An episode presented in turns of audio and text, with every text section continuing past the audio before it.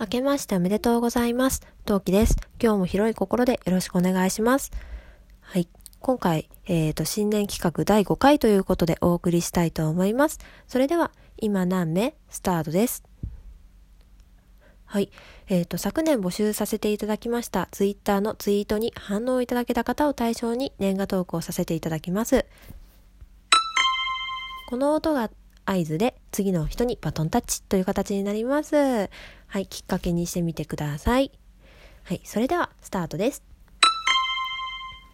ゆりーらさん、明けましておめでとうございます。ゆりーらラジオ、ゆりーラジオ、新社会人日記のゆりーらさんです。新社会人、うつ病ゆりーらさんが元気な声を残すためのラジオです。いつも、あの、で、ゆりいらさんの元気な声、前向きな考えで、あの、こちらが重い腰を上げるきっかけになっております。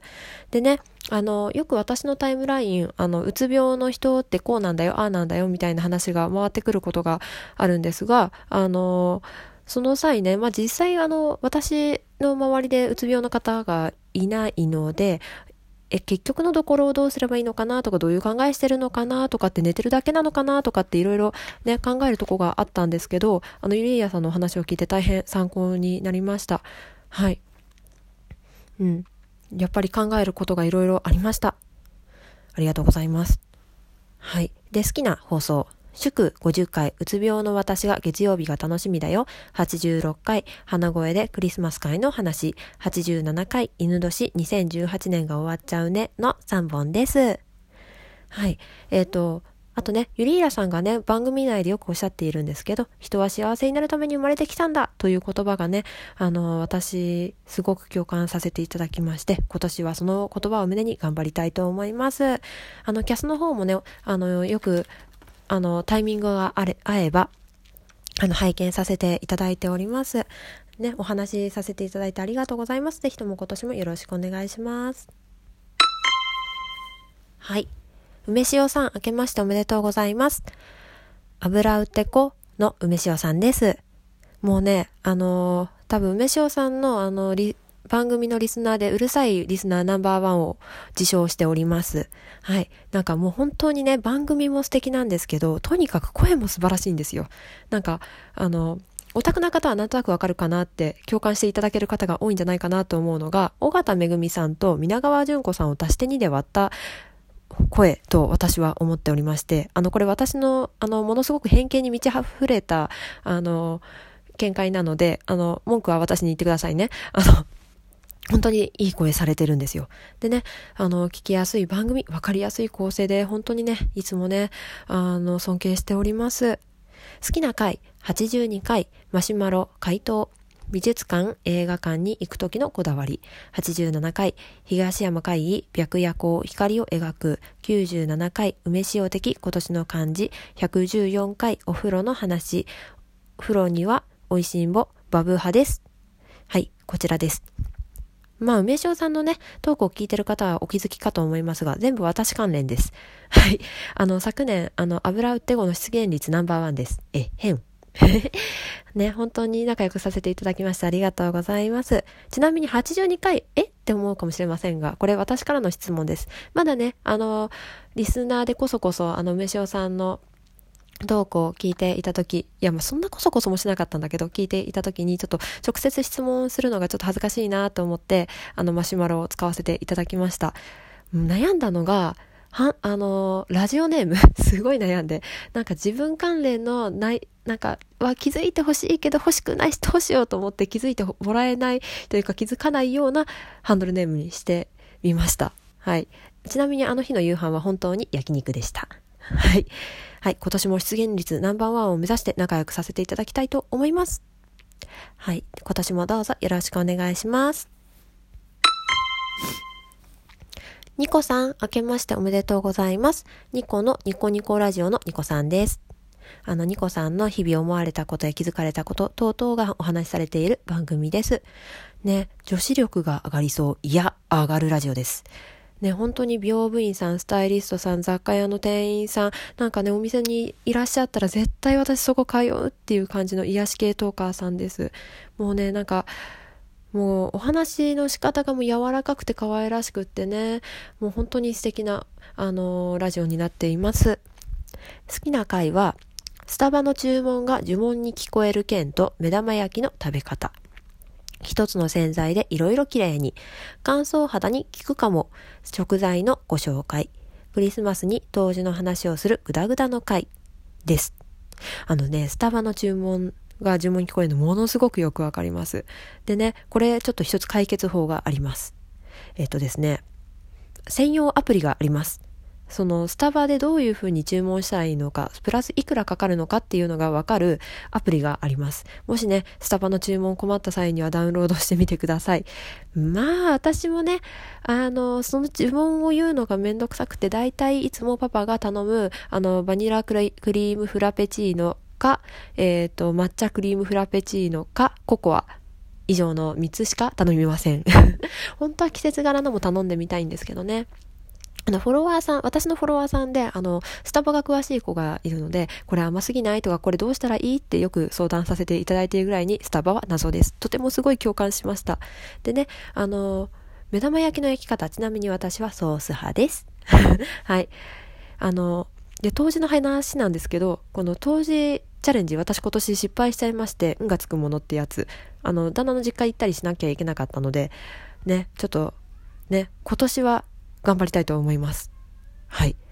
ぜひね、今年も仲良くしていただけたら嬉しいです。今年もよろしくお願いします。デリラジオーナーデリーさんのデリヘル、えーと、ちょっと待ってくださいね。デリーさんのちょっと長いんです。えーと、まず、デリーさん、明けましておめでとうございます。デリヘルオーナーラジオ番組、デリヘル、デリヘルラジオ、デリラジのデリーさんです。すいません、いろいろ噛みました。えーと、デリヘルオーナーのデリーさんが、えーと、デリヘル経営をしていく上でのあれやこれやそれやをお話ししていらっしゃいます。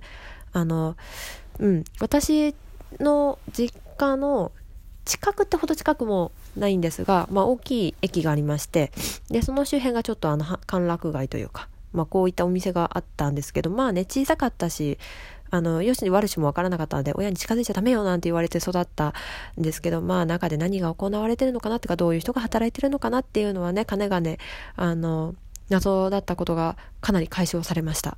はい。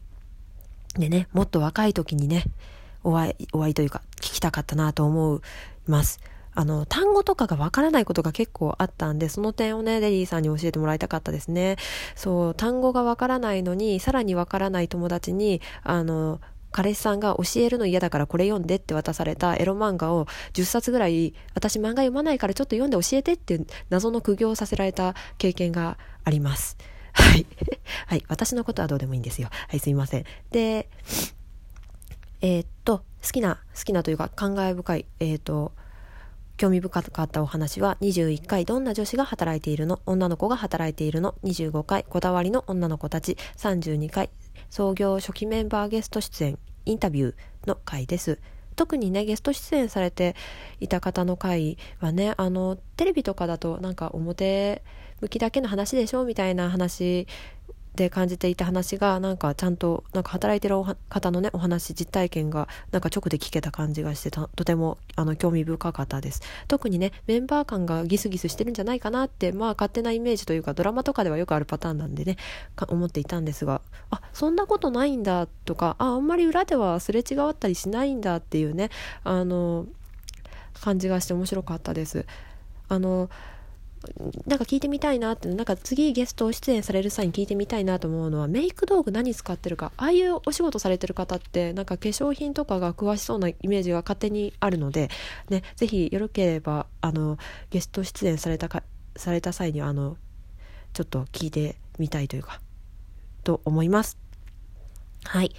ご参加ありがとうございました。よろしく、今年もよろしくお願いします。小鉄さん、明けましておめでとうございます。小鉄のあれこれしたい。ですね。はい。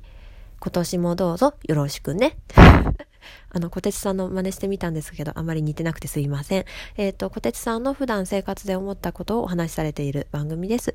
えっ、ー、と、YouTuber さんで仲の良い方がいらっしゃ言いまして、小手さんにね、小手さんにあの、仲の良い方がいらっしゃいまして、あの、オフ会とかされている様子をね、YouTube で流されたりしていて、実はね、何回かライブをこっそり見に行ったことがあります。うん。なので私は一方的に存じ、顔を存じ上げております。とても優しそうな方です。はい。でね、えっ、ー、と、好きな回、5回目のやるのを当たり前にする10回の夢の国ではイライラしたくないよね13回タコパ2人ってパーティーって言えるのかがとても好きです。で5回目はね全ての人類にねぜひ聞いてほしいです。特にねカップルの人。結婚を控えたカップルの人ぜひこれを聞いてほしいです。そうなんですよ。つまり長続きの秘訣っていうのはねこういうことなんですよ。我が家ではね私が片付けがとても苦手なので片付けはパパがわりかしひどくなった時担当。まあ基本は私がやりますが。で、えーと、洗濯物を畳むのは、まあ、私がためがちではあるんですけど私担当ということになっています。あと料理ね、まあ、これは時間的な問題ですね。食べる時間が遅くなっちゃうんで。なので私担当です。でもパパも結構作ってくれます。はい、1から5までのね小鉄さんの話はね長続きしない人とかねあの相手に対していろいろ悩みがある人はぜひ聞いてほしいと思います。はい。小鉄さんのお話面白いのであのもっといろいろな配信聞いてみたいと思います私ちょっといろいろあのリクエストかけたいと今年は思っております絡ませてくださいそれでは今年もよろしくお願いしますはい、そんな感じで第5回目の新年企画、これにて締めさせていただきたいと思います。はい、次で多分最後になるんじゃないかなと思います。よければ引き続き最後まで聞いてください。それじゃあまたね、バイバーイ。